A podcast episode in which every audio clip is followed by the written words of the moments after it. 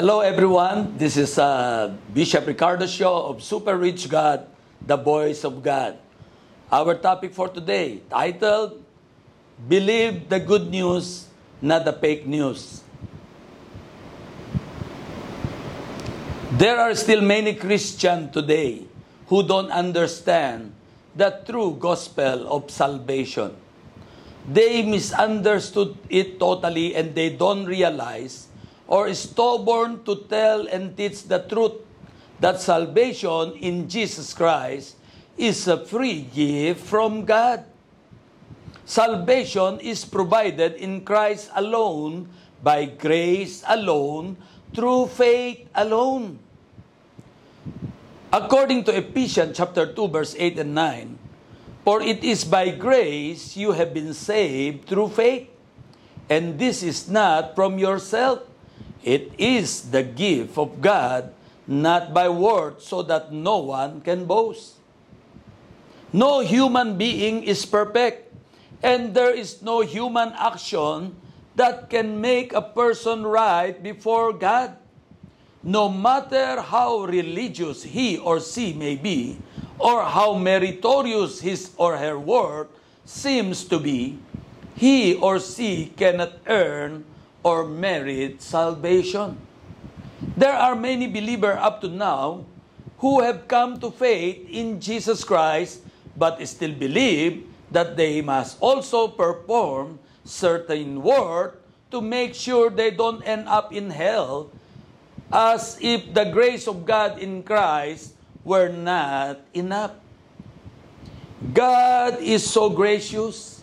He has given us the opportunity to know all these things. It is just proper for those of us who still have the wrong notion about salvation to correct and confront it now before it's too late. According to Galatians chapter 1 verse 1 to 10, from Paul, an apostle of Jesus Christ, my apostleship was not granted to me by men. For I was appointed by Jesus Christ and God the Father who raised him from the dead. All the brothers and sisters join with me as I write this letter to the churches throughout the region of central Turkey. May God undeserved kindness and total well-being that flow from our Father God and from the Lord Jesus be yours. He is the anointed one who offered himself as the sacrifice for our sins. He has rescued us from this evil world system and set us free, just as our Father God desired. May all the glory be to God alone throughout time and eternity. Amen. I am shocked over how quickly you have strayed away from the one who called you in the grace of Christ. I'm astounded that you now embrace a distorted gospel. That is a fake gospel that, sim- that is simply not true. There is only one gospel, the good news of Christ. Yet you have allowed those who mingle law with grace to confuse you. But even if we or an angel from heaven should preach a gospel different than the one we preach to you, let them be under God's curse. Let me make it clear.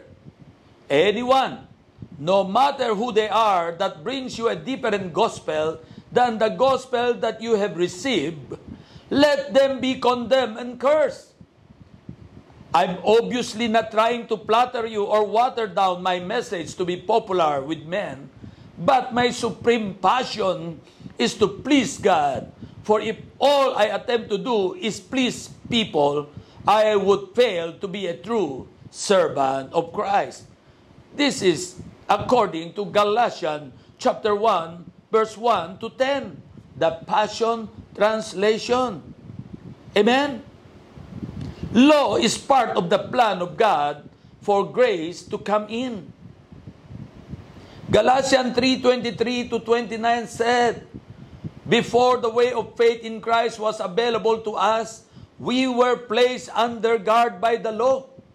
We were kept in protective custody, so to speak, until the way of faith was revealed. Let me put it another way. The law was our guardian until Christ came. It protected us until we could be made right with God through faith. And now that the way of faith has come, we no longer need the law as our guardian. For you are all children of God through faith in Christ Jesus. And all who have been united with Christ in baptism have put on Christ, like putting on new clothes. There is no longer Jew or Gentiles, slave or free, male and female, for you are all one in Christ Jesus. And now that you belong to Christ, you are the true children of Abraham. You are his heir, and God's promise to Abraham belong to you. Amen? That is Galatians chapter 3, verse 23 to 29. Those who teaches the false gospel of grace plus word are cursed. They are condemned by God. Galatians 3.10 said very clearly, But if you rely on works of keeping the law for salvation, you live under the law's curse. For it is clearly written, Utterly cursed is everyone who failed to practice every detail and requirement that is written in this law. Nobody can perfectly do 100% to follow all the laws. Just one law that you fail, you are cursed. Hello. In Matthew 5:17, do not think that I have come to abolish the law or the prophets. I have not come to abolish them, but to fulfill them. Romans 10:4 For Christ is the end of the law for righteousness to everyone who believes. Shout hallelujah. Shout I am the righteousness of God through Christ Jesus. Amen. In according to Romans 8 31 to 34, let the Bible speak to you clearly. So what does all this mean? If God has determined to stand with us, tell me, who then could ever stand against us? For God has proved His love by giving us His greatest treasure, treasure, the gift of His Son. And since God freely offer him up as the sacrifice for us all. He certainly won't withhold from us anything else he has to give. Who then would dare to accuse those whom God has chosen in love to be his?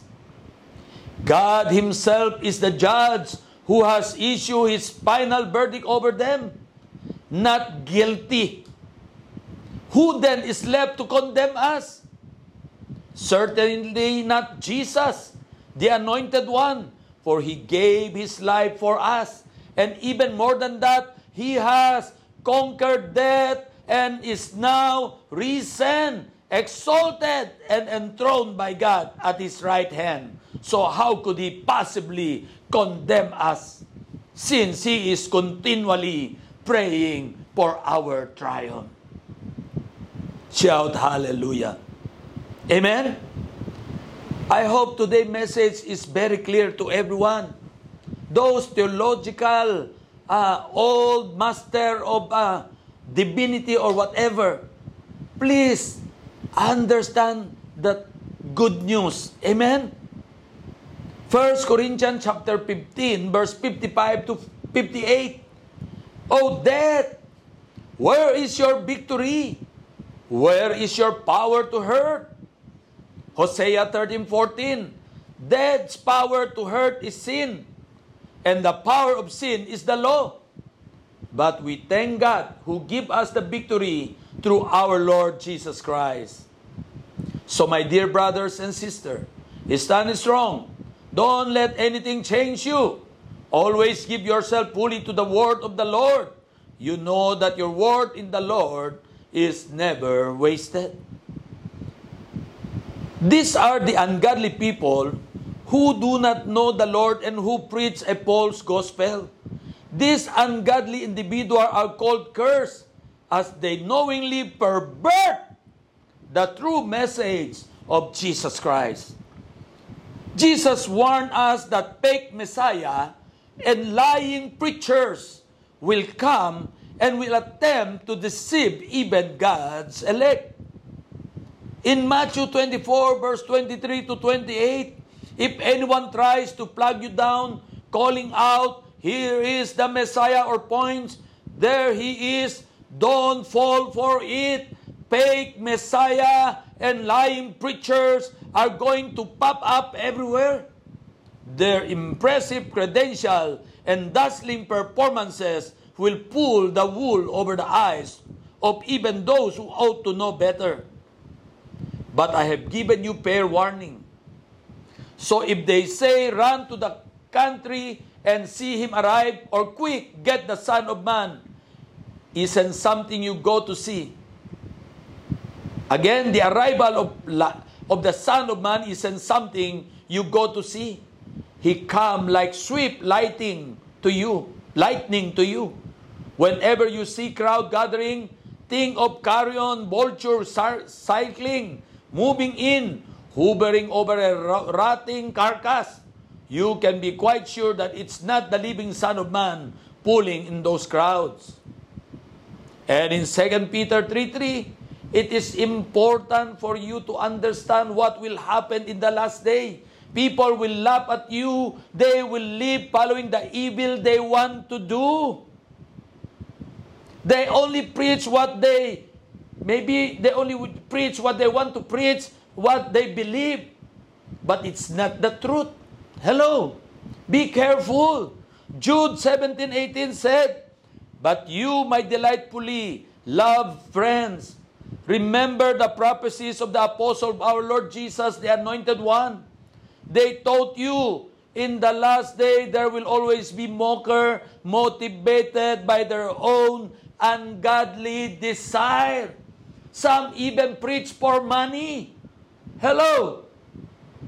Some even use witchcraft to, to, to intimidate you so that you can give them what they want. Be careful. The best way to guard yourself against falsehood and false teachers is to know the truth. And the truth shall set you free. Amen? The entire Bible is talking about the good news. And the good news is the gospel of Christ. Amen? He died and he rose again after three days and now sitting at the right side of the Abba Father of the Heavenly Father. Amen. Shout hallelujah. According to 2 Timothy 2.15, Be diligent to present yourself approved to God, a worker who does not need to be ashamed, rightly dividing the word of truth. Amen? Amen? That's why every day we need to read the Word of God. The Scripture is very important. Every day we read the, the Bible, like the Berean Christian, They are so so well versed with the Bible. That's that's why every time you you you, you are well versed in in the scripture, in every word of God, nobody can deceive you. You can automatically or you can you can uh, discern immediately if it is a false news or a good news. Amen. If they are antichrist or they are against Christ, or they are follower of Christ. Amen. And whoever make a careful study of the Bible can identify Paul's doctrine. Amen? My brother and sister, grace is a very important and peculiar power of God. Hello? We are all saved by grace, not by work. Not you have to do this, you have to do that, you have to, to make some uh, ceremony. No. Everything is foretold before our time. Predetermined, everything is predetermined before the beginning began. Hello. God already planned everything for us. Amen? So, my brother and sister, thank you for watching uh, Super Rich God, the voice of God. Today, I believe it is very clear with you. You understand very clearly about the grace of God, about what what is really the meaning of good news. Amen? The people need now is the good news of God. Amen? When you say good news, it's, it is all good. Even our Lord Jesus Christ, who have a sweet spirit, He never, He never judge anyone. He never intimidate sinner. He never condemn anyone at all in the whole Bible. Amen? Oh, the only thing you will hear from God, from our Lord Jesus is, sin no more. With love, with affection. Amen? Amen? I remember, before we end up, I remember my mother. When he go back to heaven, he's 95 years old. He's a very loving mother. I'm the youngest of my family and he loved me so much. Sometime I will do something wrong in front of him. He will just look at me with love, not with the, not with the blazing eyes. He will look at me with a, with a smiling eyes and say, My son, don't do that. Okay? You know what? Because of His love, He transformed me and made me who I am today. Thank you once again. This is Bishop Ricardo Shaw saying, See you again next week. God bless you.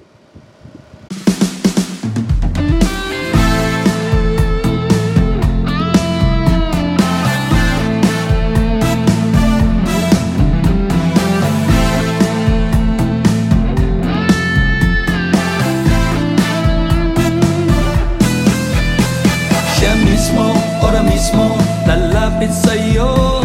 Siya mismo, ora mismo, lalapit sa'yo.